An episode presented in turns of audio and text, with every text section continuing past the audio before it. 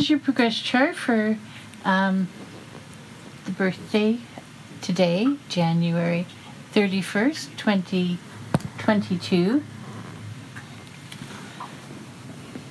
So we still have just, you're just ending off the final time with a Scorpio ascendant, and it's been a long, long time, your whole lifetime. Um, but it's right at 29 and going, as I said, into uh, Sagittarius. So the Scorpio Sun is still there now. It's just, but it's once something's within five degrees of the next sign. Uh, you've heard the word cusp before. You've heard the word cusp when it's on the Yes. cusp. I know. the cusp. Then the closer it gets, it's like you're approaching the ocean.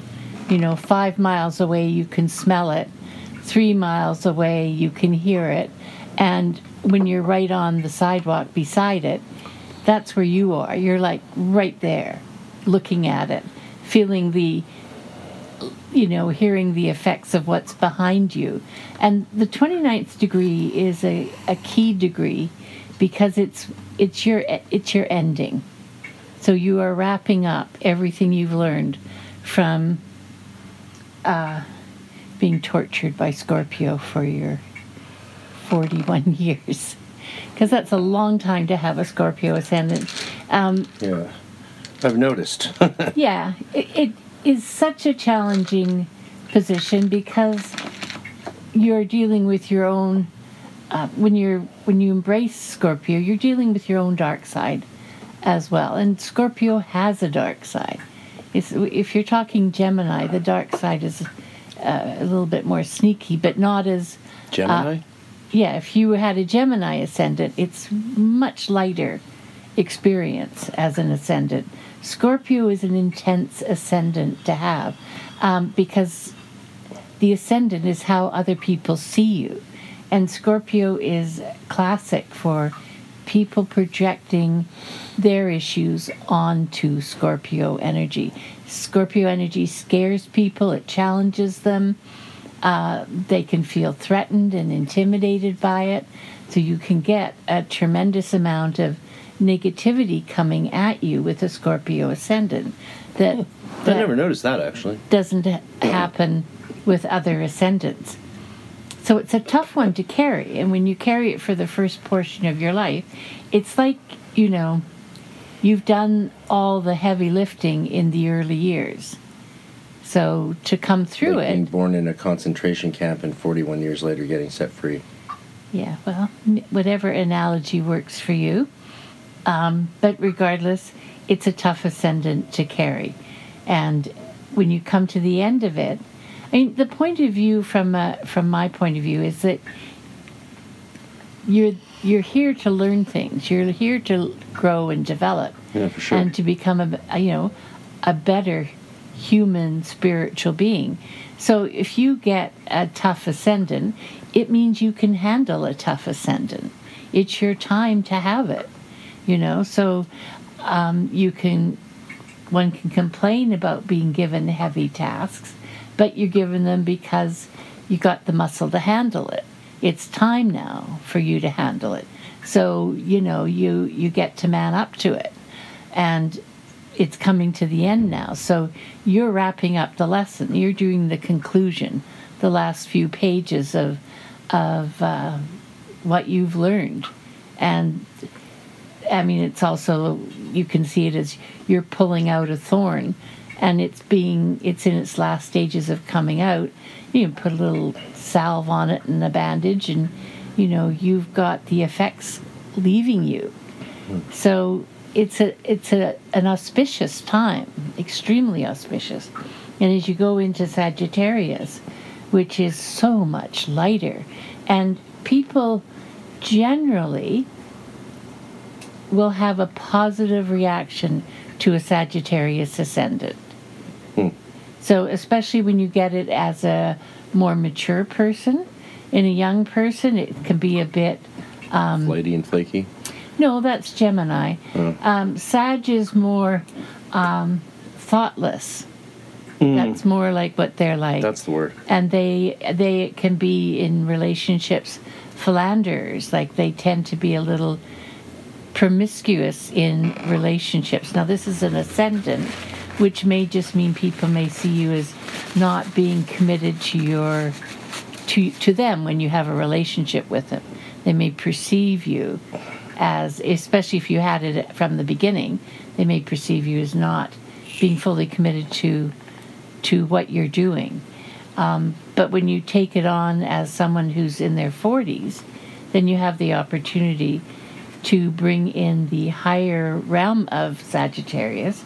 Now, Sagittarius, of course, brings travel, international travel. Um, it brings the higher mind, any activities of uh, beyond basic education. So it rules universities, it rules churches, any of the higher mind activities, which you've already been fully engaged in for a long time. Yeah. But now it's the time to really let those shine because you're going to have Sagittarius, depending on when you die. Um, could possibly you could have it for the rest of your life. You have 30 to- years, basically, right? yeah, basically, yeah, basically, you're looking at 30 years and it's just starting off.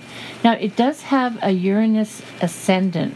So does that mean like people like Betty White could have gone through three to five, as many as five different ascendants? It really depends on. Um, I've already but based on three- timing, you could, it's the timing. It's a question of when what they started their ascendant as and how things develop. Um, if you you started right at the beginning of Scorpio, so you had to do all of it. fun times. Some people start, you know, at 26 degrees. They've only got to do four years of it, and they're a kid. Mind you, it can be a pretty rough four years. Yeah. Anyway, so the other thing is Uranus is right on your ascendant. In, in Sagittarius, so it's bringing you, um, and this part isn't always fun. It's good from the point of view of really pushing you to want freedom and independence. Um, not a sign, not a planet that is willing to just simply sit back and do what it's told. Well, neither Scorpio, really. Different, right? different, energy. different- We're talking right now Totally different. About yeah, and Scorpio can can buckle down and really focus on what it decides to do. It's got enormous concentrative powers, which has enabled it's been very beneficial to you in your ability to to Yeah, power focus. through things. It gives Get you enormous um, commitment and uh, ability to just see things right through to the end. Yeah. So, in, on the one hand, it can bring some really harsh and difficult experiences. On the other hand, it's like you've got the the guts to see it through. I mean, it is the one sign that that people who are dealing with astrology and and people who have to deal with abusive and addictive situations, we all say Scorpio's the one sign that can survive it and come out the other side, hmm.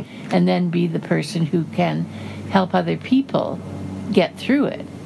Whereas a, a lighter sign may succumb and just simply not be able to get all the way through it in their lifetime. Turn to the Scorpio- dark side. well, or die, just simply die. Yeah. Uh, Scorpios have got the grit to get right through the middle of the darkness and look around, evaluate it, maybe not in the moment all the time, but to take stock of what's going on and make it through to the other side and then make something out of it. They've got the grit where it counts. Um, it's just not a fun process. So the Sagittarius with a, a Uranus ascendant right on, with Uranus in Sag right on your ascendant, then that's going to bring some changes and some upheaval um, in your personal life. And in, in particular, you, you want to watch out for your health, obviously, um, because it's your body. The first house is your body, the personality also that you project out to people. And so it can, apart from being freedom loving, it doesn't bring stability. It's not a an harbinger of stability. It's a harbinger of a sudden and unexpected uh, change. From the point of view of Uranus, it's virtually always, from a higher perspective, perceived as being um, good for you. It's it's just not always easy. It teaches you to be flexible, to go with whatever the situation is at the moment that you need to deal with. And We're talking Sag or Uranus here? Sag, well, yeah. both. They're both. They're Uranus and Sag.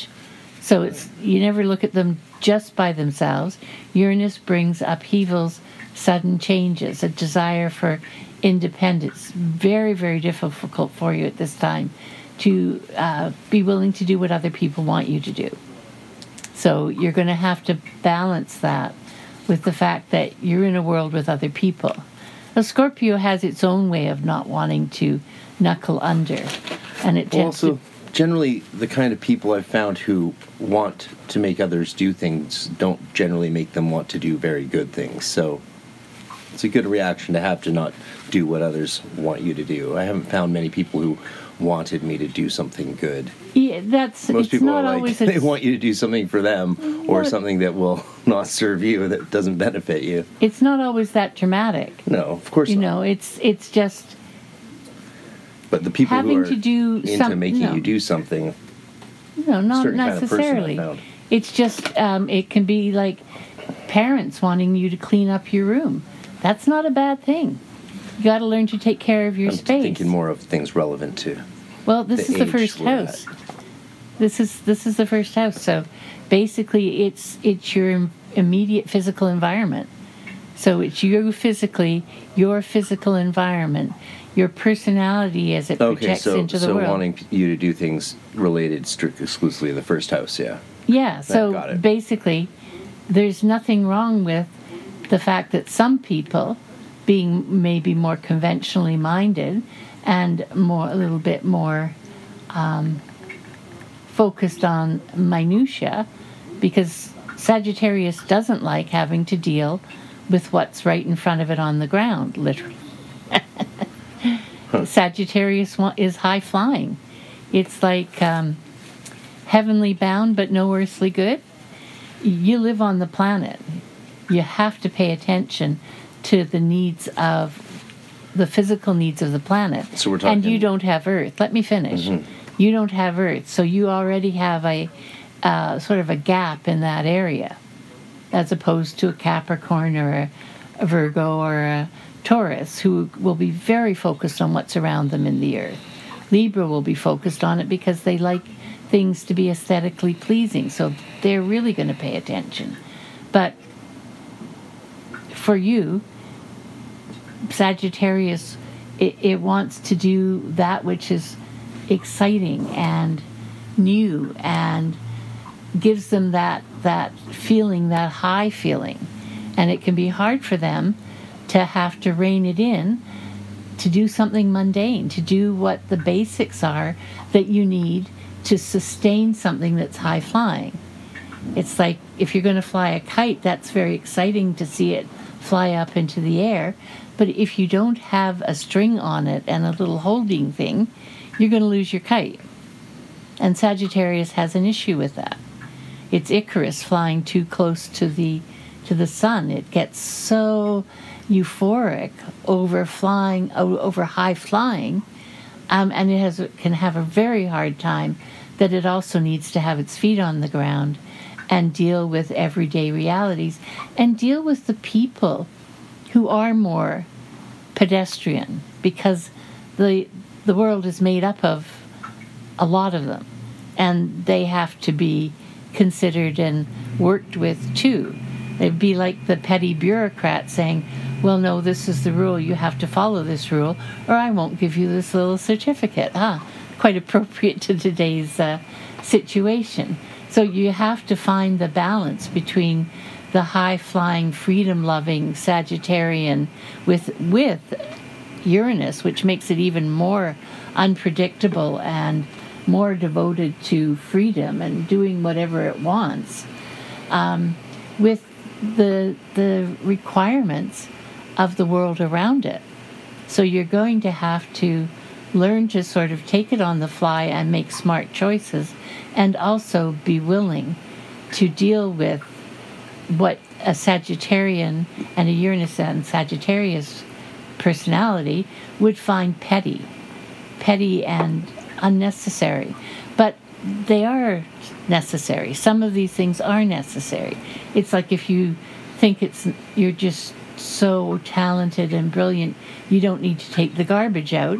Well, you'll be living in a condemned hovel in no time at all. Sagittarius, if there's too much of it and it's not balanced, is very much like that. It's the professor who spends forever doing his work and ignoring the needs of his family around him because he's so high on the learning and what's coming. You know, Indiana Jones Sr. So it can work well in certain situations, but it can also be a disaster for people around them that need them to actually contribute to the mundane, very sometimes boring things that are needed to keep life going. As an astrologer, and you're focusing on, one is focusing on the fact that there are 12 houses and 10 planets and all these signs, you need, every person needs to, as best as possible, be able to function with a little bit of each because it's all of those combined together in different forms that are making the world work, that makes society work. And when you get extreme patterns like we've got in the world right now, you need to see how you can fit in with it, how you're going to navigate it in a way that allows you to be who you are now and who you're becoming to be um, in the context of a very restrictive regime. Uh, Pluto's going to go into Aquarius, as we've discussed, in terms of mundane astrology, and uh, we're going to see more of this thought police attitude, more of this, you know, well, you must you must surrender your rights for the good of humanity. Absolutely. Govern me harder. Yeah, you know, that is a problem in the unevolved Aquarian dynamic with Pluto coming through because Pluto affects the entire world. It's a global global planet um, and it's about power and dominance. Um, and in the beginning, it's never well behaved. It the, takes the yeah. the sign to maturity to mature through it, and and to again because Aquarius is about humanity. You have to keep bringing it back to you're hurting people. You know, all this freedom in uh, all this control in the name of helping people is it actually helping people you know that's that's the dynamic that we're dealing with right now um, but anyway your yours sagittarius there is going to have a little bit of a problem with it because sagittarius doesn't want to follow the rules it wants to make its own rules and it certainly wants to do what it feels like doing. It's like how, you know, being on an endorphin high. Uranus brings. Uh, well, I do think we should follow our conscience over dictates. I didn't say yeah, no, conscience. no, I'm agreeing. Yeah, I didn't. Yeah, um, and but sometimes you have to decide where you may or may not need to compromise, so that the play, um, which also made into a movie, um, what was it? Thomas, A Man for All Seasons. Mm. So, and the point of that was that was a good one. Thomas More was not the man for all seasons. Thomas More was the inflexible uh, person of principle who could not bend even to save his own life. The man for all seasons in that play is Thomas Cromwell, who simply will adjust to whatever the current uh, dominant ruling people require in order to keep going, in order to live. It's running away to live to fight another day. Sometimes there's a hill you want to die on, and you have to really think that one through. Is this where you want to die, or and is it necessary for you, and is it going to be valuable, or are you just being dogmatic? Um, something Aquarians are very good at anyway, um, and inflexible and intractable for for for its own self satisfaction, or is it really beneficial? Do you really need to do it? Do you hear about these young people who died during Second World War? In uh, they were part of the like French resistance, and they're dying at 21 and what have you, because they're fighting a really important fight for them. They're not the people who said, "No, I'm just going to become a collaborator and get through this as best I can," or the people who just said, "I'm just going to keep my head down and survive because my gut says I need to be here." Other people will say, "No, I'm fighting no matter what it costs me." It's always a personal decision. Um, and that's one that you're you're always going to have to make but you're moving into a very freedom loving part of your life definitely does as i said fit in with the potential for overseas travel and it does rule. The higher mind um, spiritual aspirations of an organized type right? It's not spirit per se which is pisces. It is um, organized thought about spirituality, religions, philosophical systems. The next planet in there, and it's a ways away from the first one, thank goodness, because it's it's Neptune, and Neptune can bring disappointment, disillusionment, and issues with the law. Um, they're not together, which is really great. It's in opposition to the moon, which means you're definitely going to have to watch out for um, how how you interact with that. So these are the and the moon can rule the mother, obviously. Um, so Neptune can bring legal issues as well. So again, you're going to have to decide when to comply, when not to comply. I know it's something you're thinking on all the time, and we'll have to continue to deal with um, Neptune is going to have that continue to impact your physical reality. So this is very much what's going on yeah, right so now. as much as that's actually going to be concern for everyone in the world going forward, the concern for me is the balance between how much I can do without compromising my basic bodily safety, for example, Yeah, or yeah. starvation or whatever. yeah, absolutely. Yeah, so that's the tightrope sort Yes, of got to that's walk. the It tightrope. seems like that's what you're saying. Yeah, and and you cannot make the powers that be change. So the Right. Pluto in Aquarius, you're you're not going to move it. It would take movement. I'm not the one. You're not the one. Um, it Yeah. will take a movement to move this, but in on an individual level, everyone's deciding. Yeah. Um, but maybe I, I might not be the one. Maybe I can help out Morpheus or someone who helps out the one. I'm the guy. He can be the guy behind the guy behind the guy. Yeah, as Sagittarius um, does get involved in causes, it's ruled in by Jupiter, but um, it does have a sense of self preservation. It does have a desire to enjoy life. Yeah. So it, it is going to give you a desire to make choices that enable you to get out there and explore and have some fun and that's maybe travel and that's Sag and it's it wants to it's international travel. Well, there's so- definitely lots of places in Europe I still want to see. Many art galleries to sketch. Yeah, in. that's you know lots of mundane lots of- stuff. that's It's- well, that's travel. It's international. yeah, travel. but this has to do more with uh, yeah. It's Can't just go to the Louvre in Vancouver. no. So watch out for the Neptune. Watch out for the Uranus. They're going to be there for this whole year, and they won't go away much quicker anyway. The, these The Neptune and the Venus. Neptune and the Uranus. Uranus. Yeah. So we get to the second house. There's uh, of personal earnings. There's nothing in there except one little node, um, but there's a lot of transits hitting that, um, and so that's just right now. That's Mars, Venus, the Moon, Mercury, and Pluto. That's bringing a lot of sort of chaos to your personal earnings it's a bit of everything and but those are going to pass out and they're in the process of coming out of the second house and going into the the third house. So, although they've been causing chaos right now, um, with some good fortune and things that you have no control over, it's a transit, and it's going to leaving as as we're moving into Aquarius. All those planets are going to go into your third house and into Aquarius. So I wouldn't worry about them too much. You're already dealing with it. That there's no planets in that house.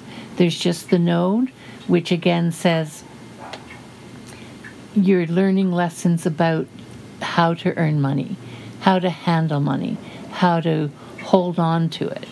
Um, and those are just simply ongoing. And when it's the nodes, it's part of the life path and it's just part of the lessons. So continue to figure out how best to manage your finances. That's all that says. And be practical and learn to hang on. Because Aquarius is good at hanging on. And you need to find out your best way to hang on to your own money and your own resources. That'll be your stuff as well. How to do it. So it's going to require some forethought and some practicality. Um, you're good at the hanging on, but you do need to find practical ways that are into the future. Again, you need to pull in some earth because the air signs maybe will pull it in for the moment, but they can't always hold it over time. So, and again, no earth signs. So, In my progressed, I don't even have my Venus in Capricorn anymore, do No. I? So zero Earth. zero I had earth. one. Now I have none. Well, it's still there in your background. Yeah, it's my needle. So, I mean, obviously, right now I'm acting that out for you. I'm your Venus in Capricorn. I've always given you support. always be my Venus. So, that doesn't sound creepy. Um, you don't have Earth. So, you need to invoke Earth. And you need to, as I said before, when you go someplace, make inventory of what you're taking before you leave. Hopefully, not always in a hurry. Take inventory again that you bring everything back out with you. Always take inventory, always secure things. Invoke Earth in order to not lose your possessions. Yeah. Overkill caution to compensate for the la- You have to because you don't have it. Yeah. Other people are doing it spontaneously and naturally. I won't buy a purse that doesn't have several layers of protection around it. I just won't do it. But you know, you'll throw things in a pocket or a satchel and they'll just fall out. I mean, I would never do that. Not in a million years. It would drive me insane. So you need to invoke the earth to pr- take care of yourself and your environment physically. As I said, be a little be a little military boy once in a while. Uh, You know, pick a military station uh, identity that you can relate to, and be that. You know, once a day, three times a week, whatever it is, and make sure that you are taking care of the earth. Because once you really get it into your head that the earth is what's supporting you, and then you start to think, okay, I need to, I need to give back to it, so that it will give to me. Because earth is interactive; it needs to have some attention paid to it. If you do that, it'll really pay you back. Third house, which is siblings and short term travel, you do have um, three planets in there it's Aquarius and it's Pisces. So Mercury is in Aquarius, 25 degrees. So you still have that lovely Mercury. Um,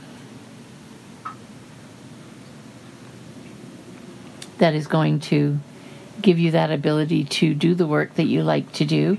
Enjoy it because you've got it for five more years and then it's going into Pisces. and then that'll be an opportunity to be very spiritual, but it might be harder for you to create things that hold. Right now, you're really good at still, it's forming structures you can create structures in your out of your mental faculties. You'll be much less uh, adept at that when you head into Pisces. It'll be a totally different way, probably very spiritual. Usually, it's going to be very spiritual, but you will. It will be good to have those um, patterns formulated, those structures created, so that when you go into the Pisces, they can flow in and through it because you've got something that's stable that will hold it. But you've got to create this in the next five years. So, Why five? because it's at 25 degrees right now, Which one? Mercury in Aquarius, So I have five, Five years, years. before it goes out of, before it goes into Pisces. and so I want to use it. Except for retrogrades, it's a little bit, you know, fuzzy there. Any thoughts on why I do so well during Mercury retrogrades? Um, you've got retrograde planets in your natal chart. Your retrogrades are not a bad thing. Retrogrades um, might delay petty things like information getting to you. There can be mix-ups in the mail and things like that. Um, there can be miscommunication. But for anyone with any kind of uh, experience and depth with working with the Mercury, it just means you might hunker down and do your work. Yeah, that's what always happens during Mercury retrograde. I get so much done, it's insane. Yeah. Well, because you're oriented towards doing that kind of work anyway. When it goes retrograde, you just get really, oh, this is really important. I really want to do this. I want to focus because you're Aquarius. If you were Gemini or Pisces, you'd go more flighty. But it's Aquarius. So when it goes retrograde, it, it really digs into what it's doing. Yeah. And Aquarius is a fixed sign and it's very mental in terms of intellectual. Um, and so when it goes, gets deeper, because retrogrades make you go deeper. People will complain about retrogrades because they it's fun to, to pretend it's a bad thing. It's, Oh, people it's lose just their a minds game. online. It's fun. It's just a game. Um, sometimes people take it seriously. Um, there was an NCIS episode, NCIS, that that that based the entire plot on making fun of Mercury retrograde. Oh, that's it was that's hilarious. I would watch that. It was hilarious. I've never seen any show like that ever, but I would watch that episode. yeah, the character just kept saying, "Well, Mercury's retrograde." You know, it's hilarious. Oh. well, Really I'm sure some people. I'm sure some people or a lot of people really do have a hard time. But some people. Well, and it'll depend how it affects their personal yeah, chart. Yeah. you know, and, and it's not necessarily recommended to do major transactions then. But again, it'll depend on your personal chart. Um, so, anyway, Mercury's in Aquarius, so you've still got the clarity of mind um, and the ability to create structures mentally that you can use to promote your work. That part's still good. Part of fortune's in Pisces, it's at two degrees. So part of fortune is just where good fortune is for you. It's in the third house. That probably has something to do with things going well with Haley at this time. Um, and it's in Pisces, so it's very good for for being clear about your spiritual development, your spiritual path. Um, you just keep working it. It's just it's a nice placement to have there. If you've got issues in that area, um, it's going to give you a lot of protection. And that's the Part of fortune in Pisces in the third house. So short travel, short trips, um, siblings. Mercury. Mercury is in. No, we're talking about the part of fortune right now. We've gone to the part of fortune. I don't know what that is. Part of fortune gives you protection. What is the part of fortune? It's a mathematical position. Oh, Yes, you can Google is it, it if in you all? like. Is it in every chart? If you wish to look at it, it's in every Oh, okay. chart. It's always can be there. It's like the asteroids and everything else. Yeah. You could plug this chart full, so full you couldn't see the paper. um, but you know, you can only work with so much at one time. So anyway, so that's in the third house. Also in the third house is Venus in Pisces.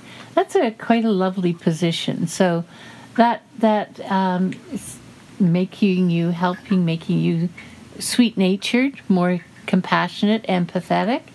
Um, with Venus in Pisces, it gives you the uh, out of your female energy, gives you uh, a sense of sort of understanding of spirituality that is sympathetic and compassionate. And so it's a nice position to have there. And Hmm. I think it's working fine for you. Yeah. Yeah. Yeah. Um, I, so I actually sort of thought that I was just so in certain ways like I could feel it seemed like certain changes in my base personality or the influences of of it. I, I sort of ascribed a lot of it to just uh, dealing with and reconfiguring myself in relationship to the world due to like the lockdown and the pandemic and the craziness. But you know, it makes a lot of sense to hear how the mm-hmm. progress chart planets are actually at work in that and to see them at play in what mm-hmm. I've been experiencing and mm-hmm. uh, comprehending well, it on sort of more mundane terms for myself. Yeah, but the the the the chart of the world, every one of us is reacting with the chart of Van, Vancouver, the chart of BC, the chart of Canada, the chart of the world, and it affects us all a little bit differently. Mm. You know, there's certain commonalities of us reacting to a pandemic, um, but there's also a lot of individual differences. Yeah. So, and the, your sun's in Pisces, um, and Mars is in twice Pisces. Now, Sun is at 22 Pisces, uh, so you know you still got a ways to go, eight more years, approximately. Mars is at 27 Pisces, so Mars in Pisces. That is partly also why you lose things. Um, Mars is getting things done, and Mars in Pisces is again good for spirituality, good for um, understanding, compassion, caring um, it can be, you know, with that many Pisces, it, it can give you, um, and again, the Scorpio ascendant, um, an interest in the drug culture and alcohol. People who have, uh, who tend to like to use those things almost always will have Pisces and, or, and or Scorpio because those are the two signs that are related to the use of drugs and alcohol, anything that alters the perceptions and where someone can lose themselves in an altered state. They just create it for themselves. The other way to create an altered state, of course, is through spiritual practice. And that's obviously the better way to do it. Something that doesn't, and this is the important part, something that doesn't tear down the body while you're doing an altered state of experience. So there's some people who love an altered state so much that they just don't ever want to be in the normal state. I personally prefer to have my consciousness fight quite clear and don't like it messed with. But other people like to have that altered state. The issue is for someone who likes that is to not let it dominate your life. So if it dominates your life, if someone's an alcoholic or a drug addict, it's running their whole life and if they can't get past it, they'll they'll just stay in a drug induced stupor the entire time or alcohol induced stupor. Um, and that'll be their life experience and they won't well, get enough think, range of it. Do you it. think that's actually more the result of a person's uh, Venus and Scorpio in their chart, or just more the results of how their Venus and Scorpio in their chart handles whatever trauma they've been through to be, to to become so uh, dependent. Well, you don't have Venus and Scorpio, and never have, so not really an issue for you. Oh You've yeah, no, I'm just in Venus general in curious. Capricorn, Venus in Scorpio. Just trying to learn some astrology from you before it's too late. Well, th- that's what we would want to look at the actual person's whole chart. Not a big fan of just one particular position because there's so many reactions possible. Venus and Scorpio can lead someone to be extremely passionate and committed and have enormous depth in their relationships. Um, but in terms of if you have too much water, which is what you've had a lot of water, and if you have too much water, it can make you. I mean, you could be Michael Phelps maybe and become a swimmer. I don't know if he has too much water, yeah, but basically, that is. He's a swimmer. Uh, well, you just told me. It's yeah. a water thing. Um, yeah, some people with swimmer or something. Yeah, he is. the thing is that you have to decide for yourself. So if you've got that much Pisces, it's going to predispose you to spirituality in most people, in many people. Some people manage to keep their Pisces quite superficial, and that's always an interesting thing to perceive. But then that's that's the whole chart. that you want to look at, and that's a natal position more than anything. Um, this is your progress, so you're moving in. You had moved into the Pisces. So eight more years of Sun in Pisces. I thought I was getting Aries this year. You promised. Oh, you know the Mars. The Mars is within five degrees of of Aries. You, it's already begun to have the influence. When you bought that red coat, that was Aries already coming in. Actually, it into was free in a hippie commune that's based on a Stasi, old Stasi compound outside Berlin, now run by hippies, and they had a room of free clothes. Right. And it was started snowing, so I went in and grabbed a coat. So anyway, red coat. That was when I saw it. I knew that was the Aries starting to make itself felt. Um, you're you aren't fully into the Aries yet, but when you have it within five degrees, you count both signs, and you haven't had access to that. Um, and the the impact of the you're basically got you're into say two degrees of Aries already, and that is really helping you, especially since it's Mars, the planet Mars, which is the planet that will make take action. Mars trying to take action in Pisces is like trying to walk through water, so it's very difficult We're on it. it's hard to be the the god of war in water so you can drown your opponent okay so you know And how long will Mars stay in, or, uh, how will it stay in Mars? Well, how long will Mars stay in Aries once it's fully in? approximately 30 years Mars? oh, oh no mars mars um, it has 30 degrees to go through so it it's degree per year it's approximately 30 years by progression Even Mars. yeah i think so i'm terrible at technical things Huh. i have to actually go and check things Oh yeah. um, my head just doesn't hold that information. Um, And when this was when does the sun go into Aries? not for a while, Eight years, you said about yeah, approximately. approximately eight Everything's years. approximate. So, Yeah. so, I'm stuck in fucking Pisces with my son. well, you're finishing up the rest of my life, Pisces. yeah. Uh, it shouldn't be the rest of your Yeah, life. just eight years. Very funny. the main thing is that Mars is Mars is ahead of that, and it's already giving you the Aries influence. Yeah. and it's giving you the gumption and the drive to move things forward to be to initiate things to to well to get things started out of your own will and we've discussed before how mars is a problem for you at times with its conjunction to mercury that's in your natal chart Yeah, in the fourth house. That's a lot of fun. Yeah, it's a five degree conjunction, um, and you and you, you know you're lucky it's not closer because it definitely affects you. Yeah. you can see that you know you start thinking, and the energy of Mars is great for writing and music and for for wanting to get your thoughts out into the world to want to proselytize and share and well disseminate and basically dominate sometimes, but Mars. Not good for resolving conflict. No, it's terrible. Yeah. Because it's the god of war, Yeah. you know? And and you do it a Kicking lot. the shit out of my Mercury. Yeah, well, yeah. basically it it it wants to, you know, there's a, a Mercury issue which is going to be like all the time because Mercury is how you think, how you approach and communicate with other people and uh, with situations.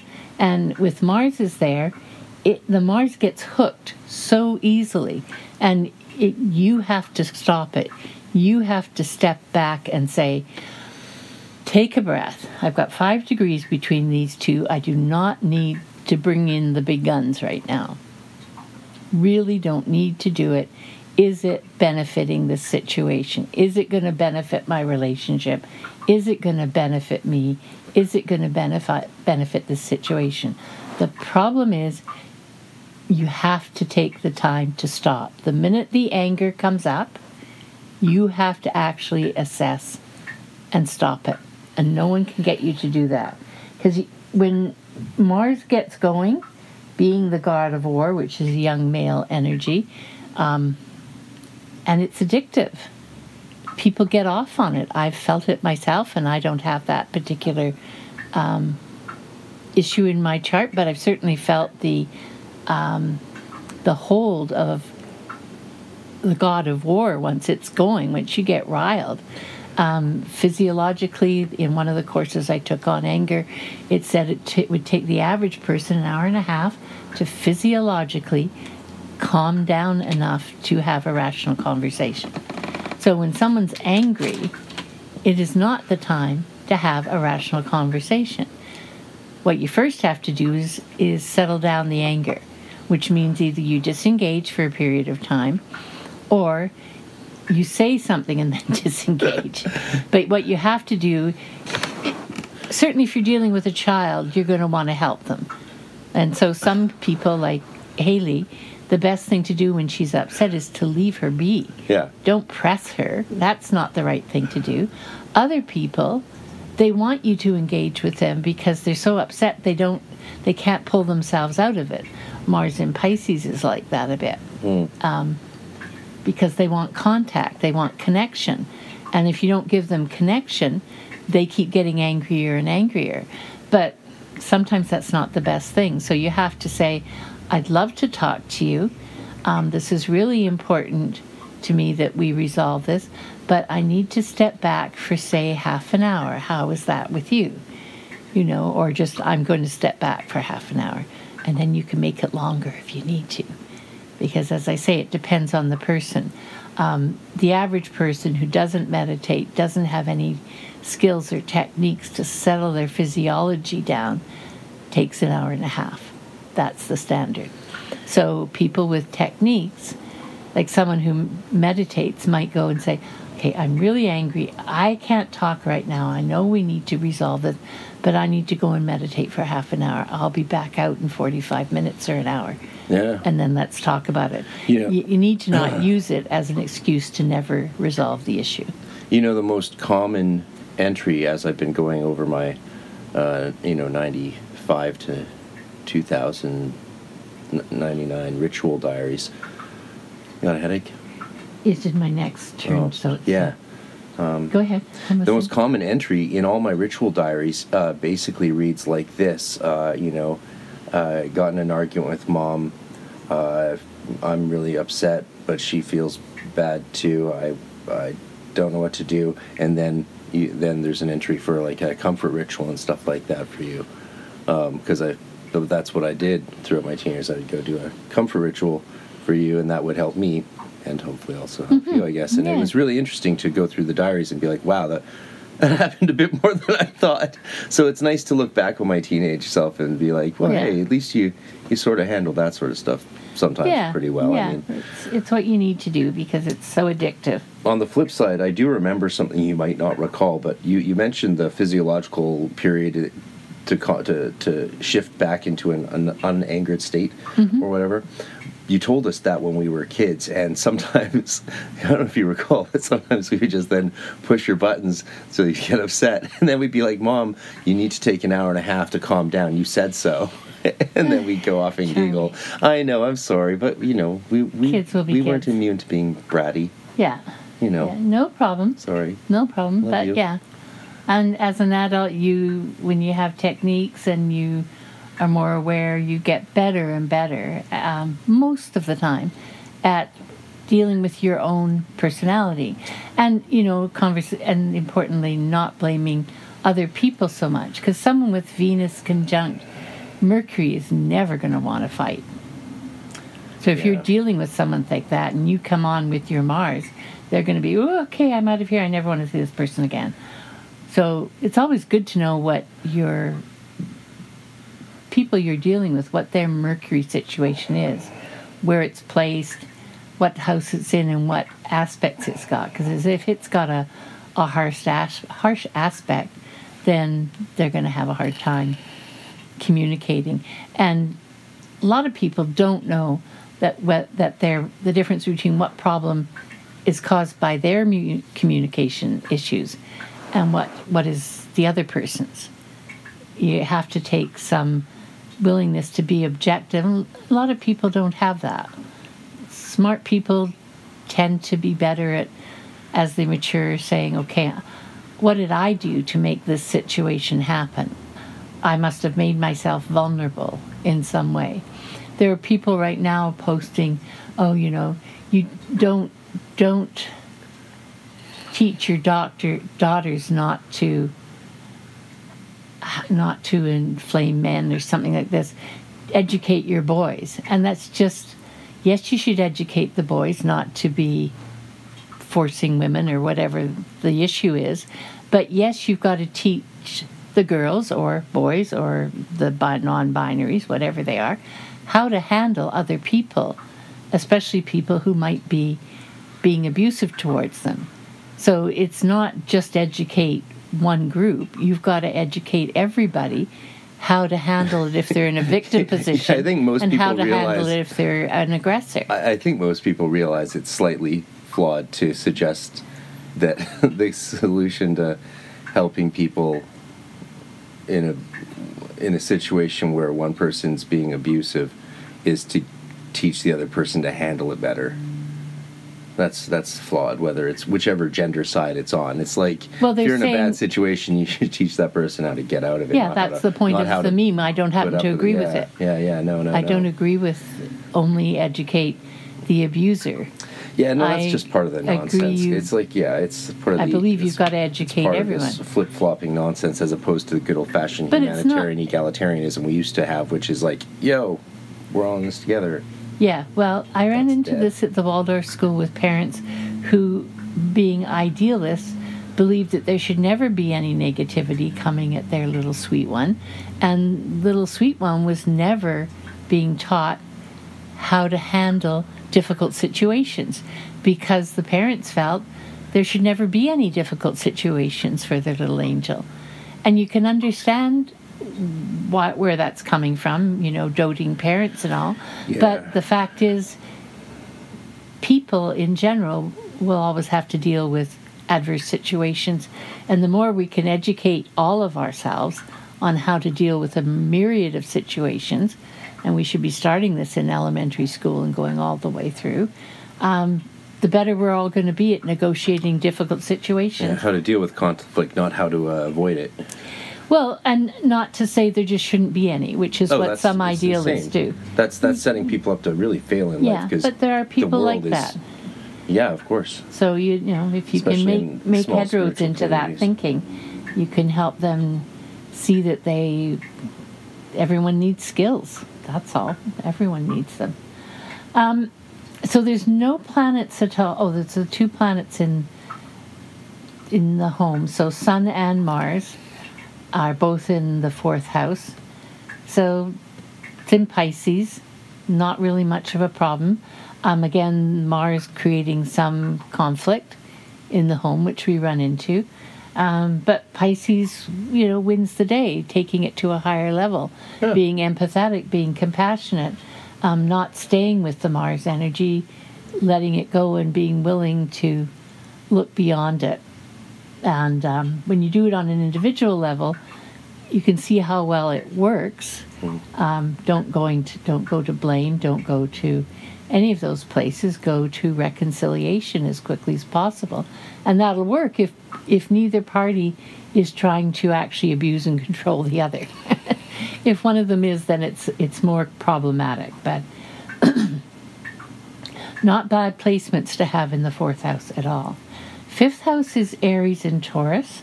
No planets in there right now, so not a big emphasis on romance um, and the uh, other things that go along with it. Sixth house is work, um, Taurus, a very small house, so not working much as an employee at this time. Uh, seventh house, 29 Taurus, um, but mostly your favorite, Gemini. So, and Moon in Gemini in the seventh house, in opposition to Neptune.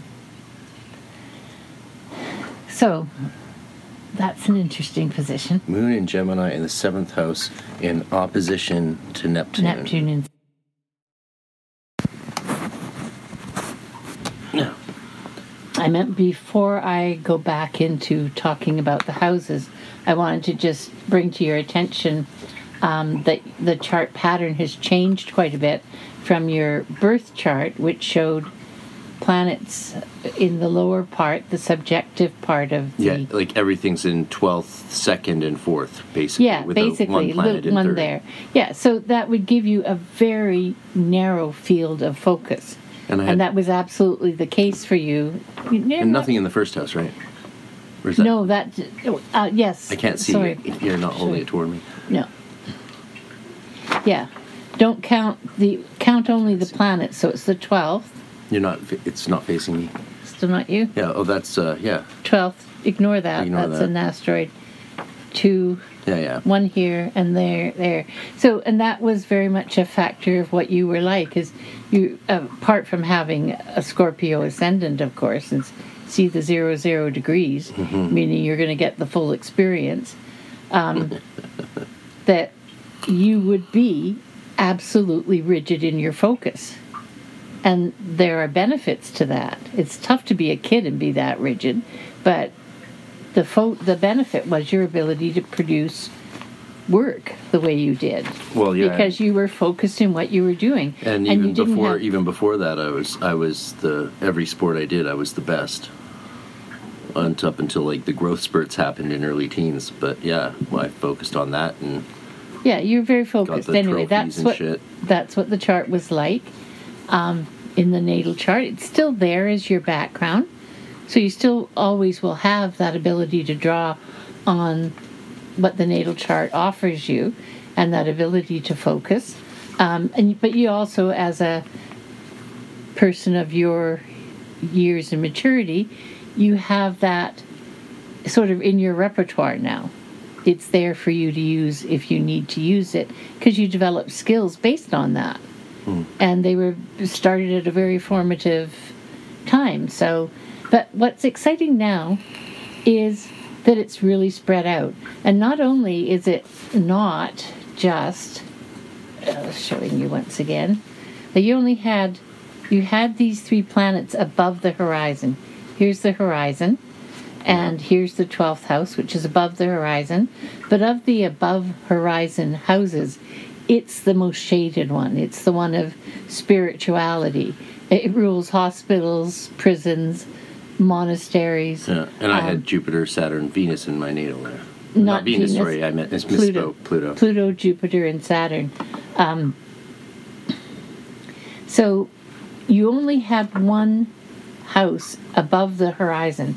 Above the horizon is the social sphere, the part that brings you out of yourself and into the realm of society. The one your planets are below the horizon, it's very much a personal experience where you are delving deep into your own day to day experience and everything is reflected just through yourself and not really focusing on how it's affecting other people. Just not the same focus. When you get into planets above the horizon, that's when you are starting to have to take a look at how you interact more with society and often being very much drawn into what's going on in society. So here's what you've got now.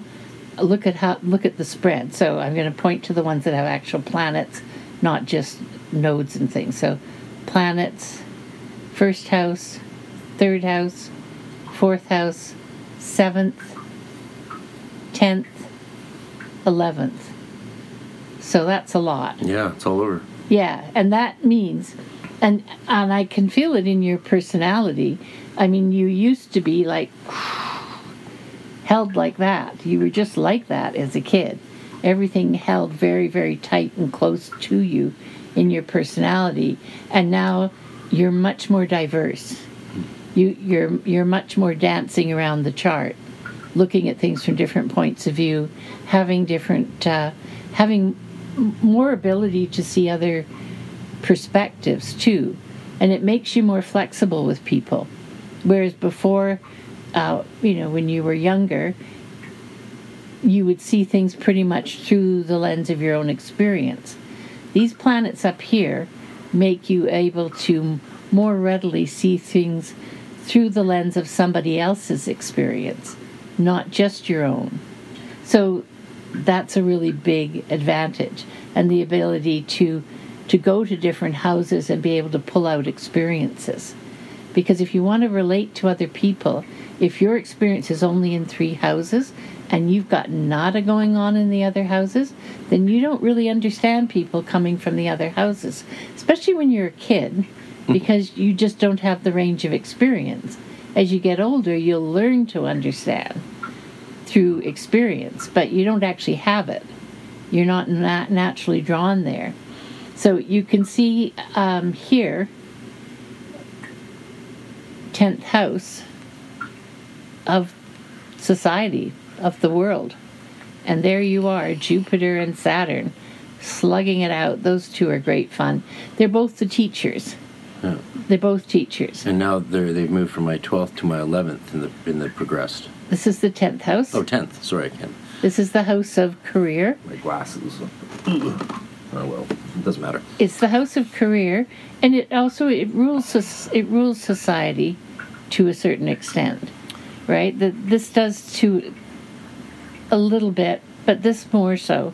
This is you getting interested in what's going on in the world, and as a teacher, you both are inspirational and. Um, I don't want to say dogmatic. It's not the right word. No, definitely not. But it's um, but it's wanting to provide people with a form they can use to climb the ladder, Yes. so that they can understand, learn, and grow.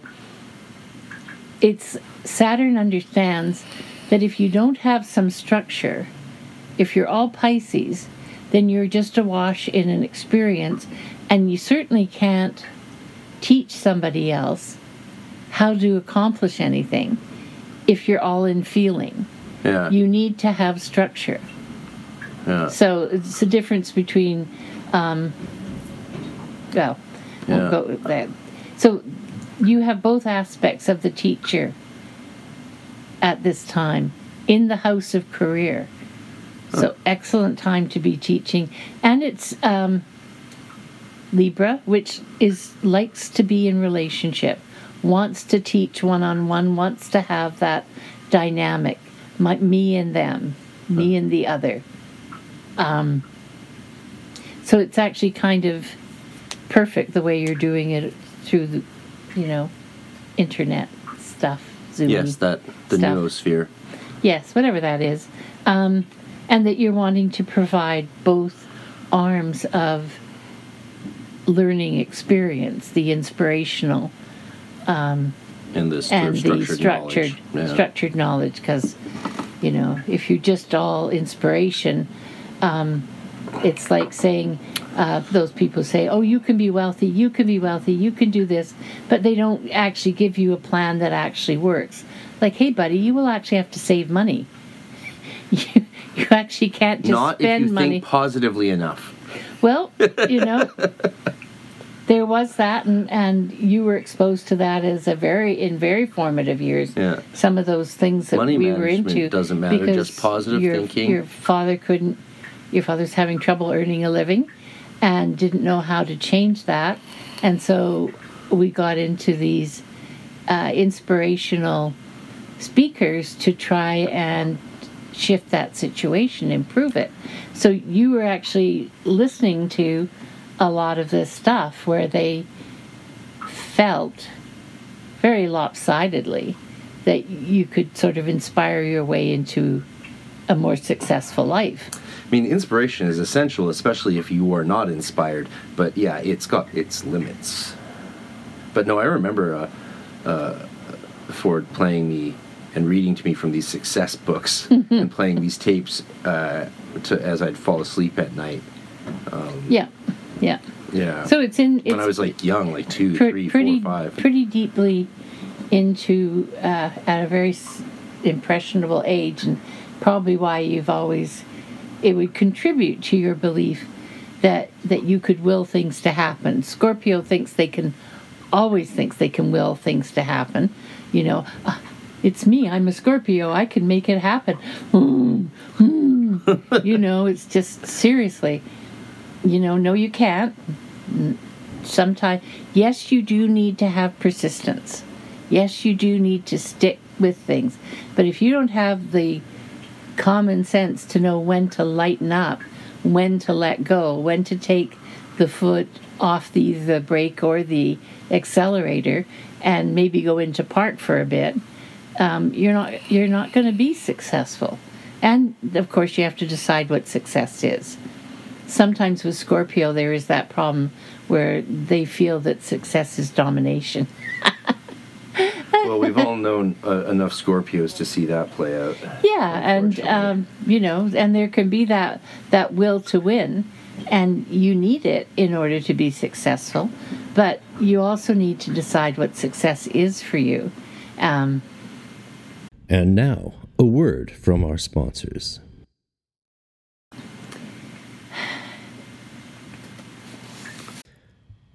While we cannot control whether any ads get put in the spots allocated, we thank you for listening to those that do since they help keep this project alive. You can also get ad free content and bonus content and videos and a private webpage by subscribing exclusively to magicwithoutfears.com for only a couple dollars a week, or $6 a month, or 50 for the year. It helps a lot, plus, you get emails about other exclusive things. Thank you very much.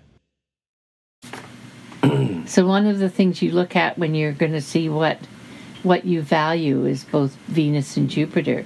Your Venus is a Capricorn, which is actually kind of interesting because it's a, it's kind of a lone wolf, right? In terms of your chart, it's the only Earth planet you've got. It's by itself. It has no support anywhere else in the chart, um, and yet it's Venus. It's like you have a value around Capricorn values. You do have an appreciation of what it means to to build something that's going to last, which is what Capricorn values. So Yeah, you, yeah. it's in there, but it's it's very tiny. It's like the voice in the wilderness. Please have a savings account. I really need one. Please tie up my shoelaces so I don't fall down. Yeah. And then the Scorpio's going, I'm going to be successful because I'm going to be successful because I said I'm going to be successful and I'm going to make people do what I want. Aquarius is also very forceful in making things happen, making it happen out of their own vision and their own will. So the amount that you've been able to accomplish is very much uh, credit given to those fixed signs that will force the creation and have the ability to hold it. If you don't have any fixed signs, it's very difficult for someone to hold on to whatever it is they're wanting to hold on to. So people who have, say, nothing but water or air uh, in the money houses, they're kind of having a very tough time holding on to money. Other people, in order to hold on to money, you do want some Scorpio, but you need Scorpio to be positive. Scorpio does rule other people's money. Taurus rules your own money. So you need a good Taurus experience in order to hold on to money. And you do have out of your progress chart Capricorn in your second house. That's an ability to hang on to money. Yeah. And but you have to work it for sure. And Saturn is in Libra. I did it so well for so long. Like uh, Venus and Capricorn, uh, Martin would always say "loving through building." He would throw that Yeah. catchphrase at me that he, I'm sure he read in a book. But I mean, I did do that for so well from from early teen years through collecting up, you know, up until people realized how good I was at collecting and saving extremely valuable things and watching them appreciate. And it's just like, yeah, the the key is going to be to well, the, the recruit s- somehow rebuild and not let the same but keep like somehow keep those kinds of insidious people uh Well, away from my again, door, which the- is hard when you want to be open to people and it's because you know people are very good at playing the long game deception i found and uh, better than um, i was good at anticipating it at least So the the key to being able to protect yourself and your resources is the ability to be independent of other people. yeah If you are in any way dependent on them for assistance, then you can't protect your own stuff. So that is the issue. you have to be independent. And it, when you get that, and we need to address this because uh, we haven't finished with the 10th house Yeah, because it's retrograde. Oh, okay. Okay, so Okay, so there are Retrograde. the those will help you develop depth as a teacher, help you to keep it um, from being a superficial experience. But depth usually comes with limitation. So there'll be limitations forcing you to rethink and Yeah. look into it more deeply, to restructure, to um, Speaking of air, the reason I don't have my copy of that is because I left it at Jeremiah's. naturally. well, you can have this one. No, uh, we should print out another one or copy it or That's something good, that's all because I, I would like to hang on to this one. Yeah, I can take Um, a picture. Oh yeah, picture. Yeah. Yeah. Um, but the issue is independence.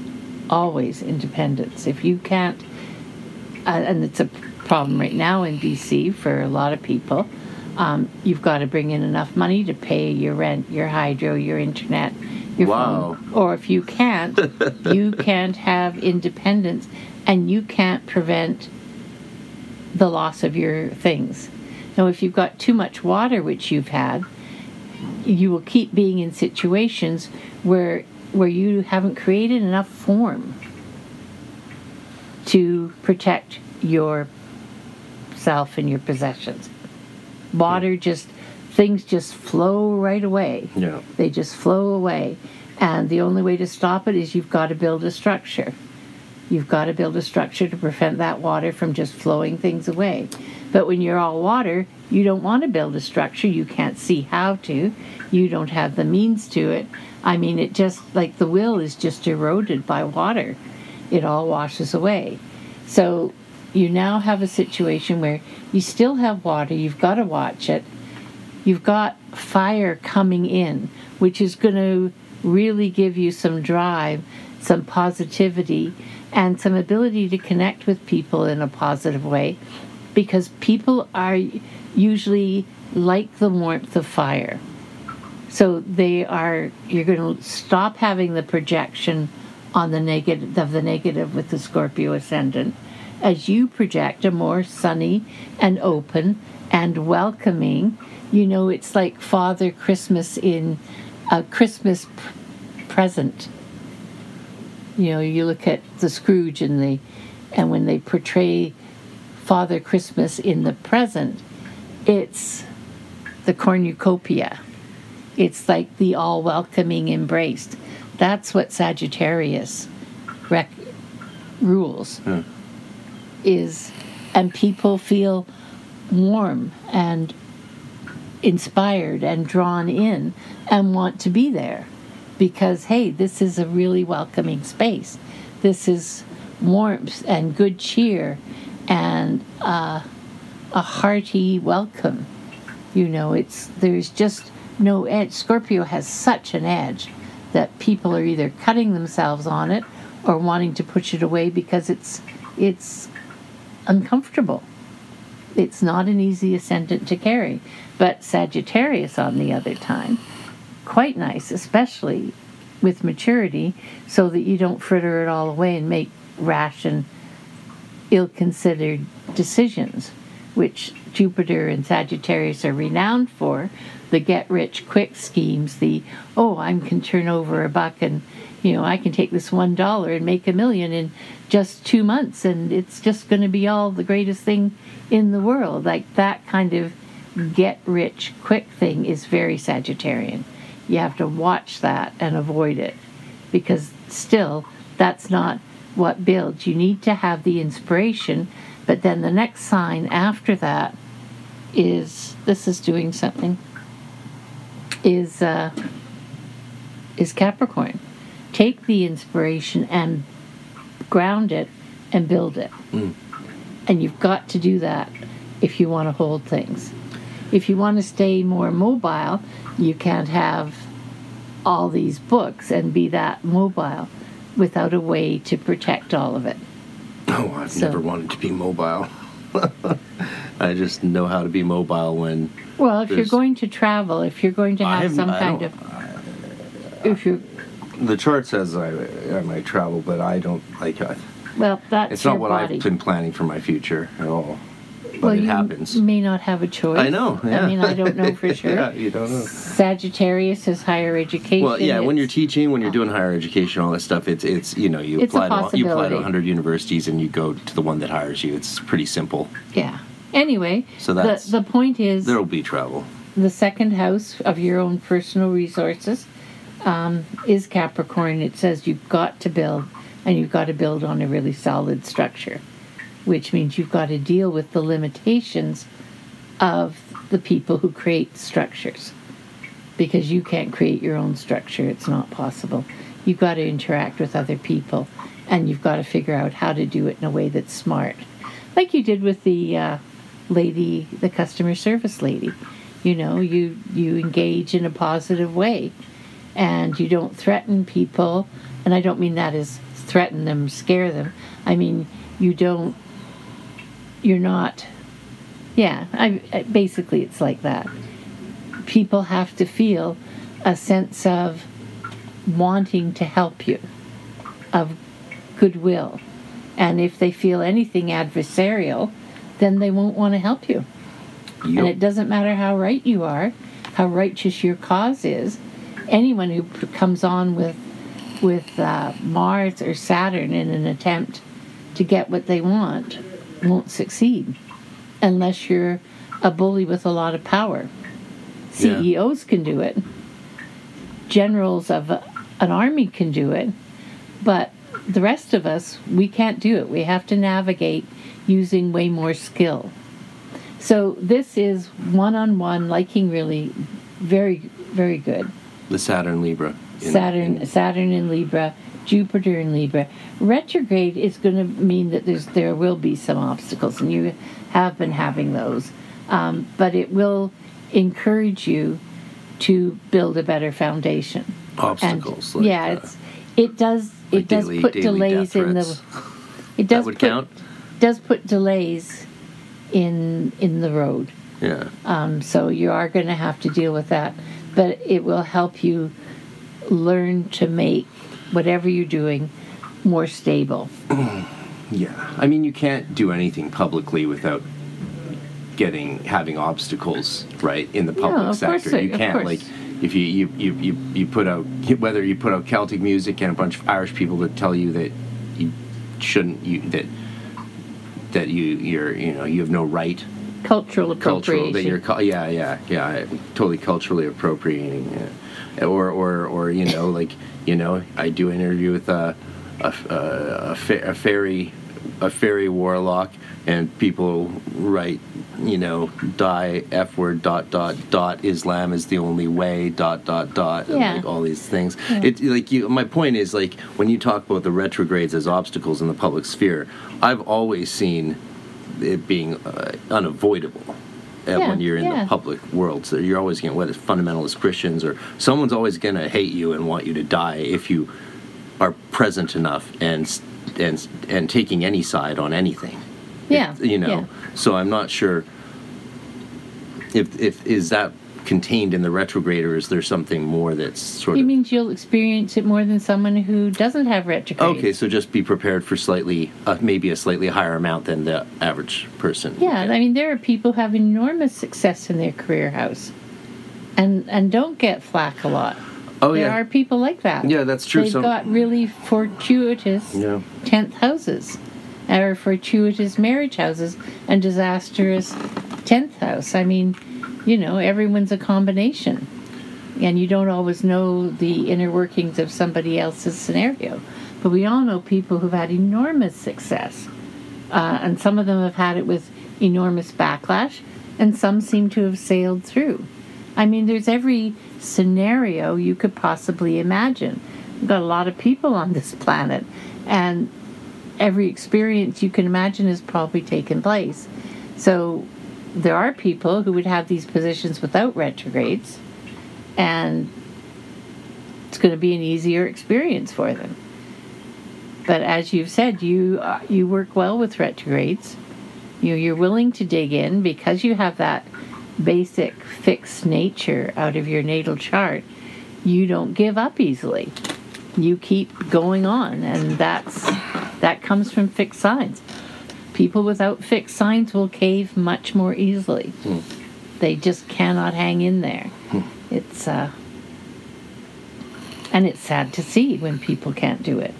You see people give up on themselves because they don't have the stick to itiveness. And it's, if you look at their chart, you're going to see too much light energy, energy that just hasn't got the tenacity to see its way through difficult situations.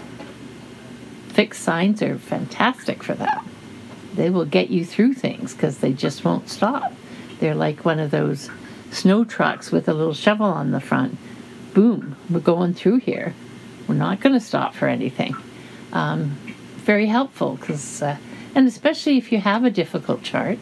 Um, and some people do have charts with lots of trines, and they basically don't really accomplish much in their life. You know, maybe they've got inherited wealth or, you know, just a comfortable situation things sort of flow along for them. Oh, some people can just do the most awful things nonstop, and everyone loves them. It's the weirdest thing. Yeah, to that's a different thing. That's a different thing. That's a completely different What kind thing. of thing is that? Well, that's not trines. That's not just trines. Um, could be mutual receptions. It could be. It'll be a combination of squares and trines. Hmm. If someone is in fact doing terrible things, then that's in the chart too. The ability to to get away with it. It's going to be, you know, uh, definitely a troubled chart, and then maybe by progression, kaboom! All of a sudden, things stop going their way, and they get outed, like the Epstein Maxwell scenario. Got away with it for a lot of years, filling the needs of a lot of people. And then, boom, a time came when the energy changed and new influences came to bear, and all of a sudden they're out. They're outed. I'm So- pretty sure it was just them two who was doing bad things. I don't think anyone else was involved globally. Yeah, um, I mean, you know, everyone's got their own personal situation. I can't resist. Yeah, it's too absurd. it doesn't doesn't crack me up because obviously It's so bad. there's all, all kinds of situations involved in It's that like we live in a scenario. world. There's so many people involved, and some probably were and some weren't. You know, I mean, people are not one-sided. These people had multiple relationships with multiple people. Some of them Sometimes would have been bad. time on an some island. of them would have been bad. some of them likely were just on the surface. So you know, you don't know all those situations. Yeah, no, that's very true. Some people literally probably did just get a ride on a plane. I'm sure. I'm sure. Yeah, they would need to have goodwill from uh, quite a variety of people. Not everyone's into the dark stuff. Anyway, so you're going to watch those retrogrades in the 10th house, but very fortuitous for teaching still to continue with that. 11th house is Pluto, and there we have the friends problem. And that is a little bit uh, of a challenge. So Yeah, well, I wouldn't, want, you- wouldn't have wanted that to improve. It's just too much fun. It's very different Too from your fun. natal situation.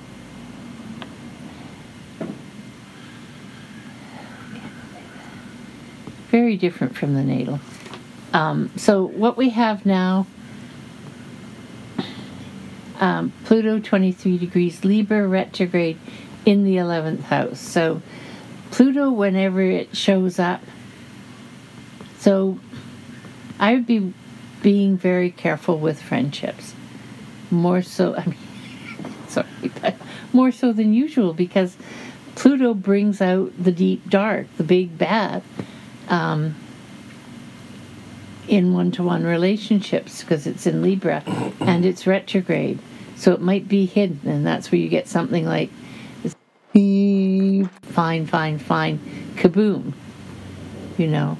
But the kaboom is a guarantee i as long as it's in this 11th house and it's not going anywhere soon. So be really cautious. So basically, what it means is maintain the relationships that are working for you, but be prepared that you that it could blow up in your face. And so if you know that, then you don't leave yourself vulnerable. There's that innocent place in friendship that's lovely to have where you feel safe. Yeah. And that's very, the older you get, the more rare it is, unless you have a really lovely 11th house. Which I do. No, Oh, you really don't. you don't have that. Sorry. you can't win them all. But you've had some good experiences with friendships. Like part of fortune's it's- right on the. It got rough cusp. young. Like my 14th birthday party, I fell asleep. My friends broke into my chest and stole $300,000 worth of Magic the Gathering cards, a bunch of Moxes, Black Lotuses, and a bunch of other stuff, and sold them. And I was just screwed. I don't remember ever hearing that it was that of that kind of value. Yeah, I said so, and, and you know, I don't remember. yeah, of course the. they they all knew, they all knew, Yeah. and they're all from rich families too. They just did it because they couldn't stand the fact that uh, with so much less opportunity, I had done so much more than them. That's what a psychologist told me. He's like, people get absolutely enraged when they have everything given to them, every opportunity, and then they see someone with nothing, with no opportunities, create 10 times more than they'll ever create in their life and uh, in resources or, or accomplishments or anything. And, and I, it took me years to understand that before a therapist was like, oh, this makes perfect sense. I was like, no, how? How does that make perfect sense? He's like, I'd be surprised if it turned out any other way. Um, and that was a that was a great relief to hear that because of course Yeah. I've been blaming myself for you know the friends nonstop robbing me my whole life. So unfortunately, this is the house of friendship. It's Pluto. Um, Ain't I getting would, better. No, it's not going to get better. Yeah, it sucks. There, there can be out of Plutonian relationships a great deal of depth and sense of communion, but wherever Pluto is, there can be an imbalance of power and an abuse of power that can lead to, well, I, do, I wouldn't normally say this to someone, but you've already experienced it. You know, that kind of hidden violence streak that you experience. Beep. That's for him to pull a something like where I've noticed a lot of people get get violent when they're not the center of attention and they're used to being. it's different for everybody what might trigger That's- something like that. I've just seen I just think it's a psychological trait a lot of people have who aren't very developed.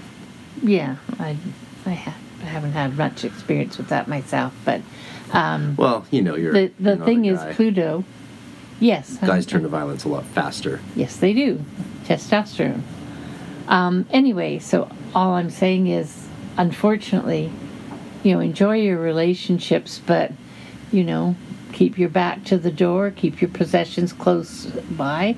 When you take something out to use it, put it back in your pack and keep it beside you at all times, you know, as a metaphor for your relationships. It doesn't mean you can't have good relationships.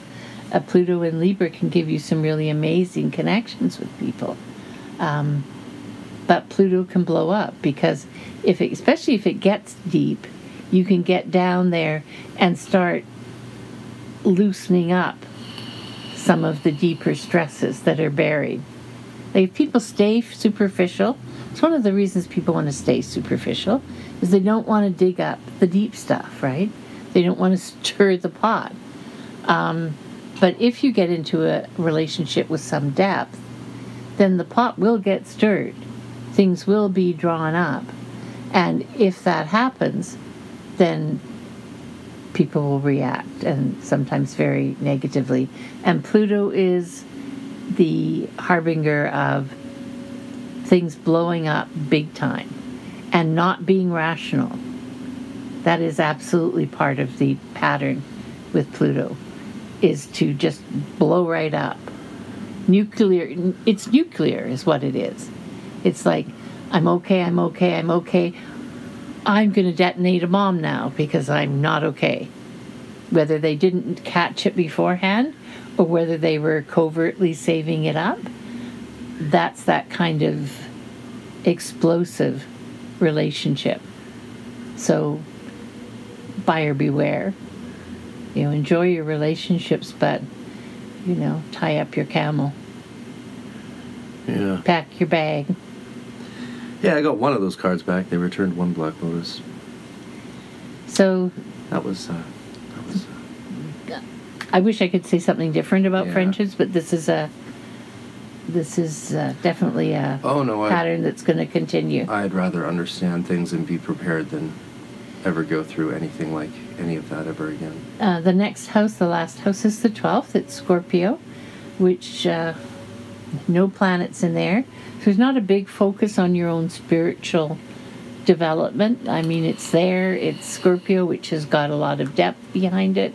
Um, you, if you want to do workings with it, it's water. It's accessible. It's available. Um, and if transits go around there, then it'll get activated. But that's not where your focus is right now. You know, your focus is in the first house, the third and fourth, the seventh, the tenth, and the eleventh. Hmm. And and that's a lot. And it's good to have, as I've said before, it's good to have feelers in all of those houses because when other people come at you, you have places to go to get commonality of hmm. experience, which you didn't have before.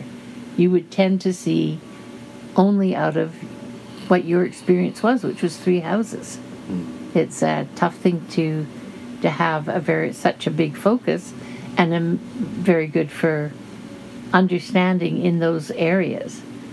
But now you've got much more breadth of experience and the ability to really use those different aspects of yourself to deal with life. The transits are all in the lower part right now. They are going to, all the pencil. Um, they're all down here, so it's all personal. All of the transits are there. They are going to come up here because the transits are moving all the time. So throughout the year, they are going to move up there. The, as you know, the you know the um, the moon, which is very fast moving, boom, boom, boom, boom, boom, boom, boom. Mercury slower, Mars slower. So they are going to come in here and start activating these other houses. At the moment, they're just making their way down here. So your focus is very much still on how is this affecting me? How am I going to deal with this? Yeah. Very much a personal focus. Uh, thanks for enjoying a bit of my wonderful astrologer mother's interpretations of my birthday natal chart, progress chart. Uh, there's a bit more we did on the aspects and relationships, which I'll post to the exclusive subscribers to thank you all for the support. You can sign up today, hermeticpodcast.com, and get all the goodies and ad free stuff. You know the deal. And uh, I think uh, we might have an astrology uh, chart reading deal on for February. It seems short month. Have time to do four charts. So if anyone's interested, let us know. Much love. Thanks, guys. Happy birthday to my fellow January 31st people, Thomas Merton and Justin Timberlake, who's also born the same year as me. So, yeah, you know, that's why we look the same. Hermetic Science Enterprises is a publishing company based in Scotland, UK, that specializes in Western esoteric printed literature as well as educational videos. With various imprints under its belt, its roster consists of grimoire tradition literature, alchemical works, Golden Dawn tradition books, and the several texts and videos originally belonging to the philosophers of nature. Besides its downloadable videos and standard hardcover edition books, Hermetic Science Enterprises also produces beautiful and precious limited fine edition books that are true pieces of art. For more information to order any of its products, please visit www.hermeticscienceenterprises.co.uk. That's hermeticscienceenterprises.co.uk. And as a lot of you know, I've uh, talked with the publisher Lenny on the podcast before, including a six hour epic uh, extended version on the Patreon, and uh, seen the fine edition of his new grimoire of Scot's Discovery of Witchcraft, which is only available for purchase up to 50 limited copies uh, till the end of May, I believe. So check it out now, hermeticscienceenterprises.co.uk.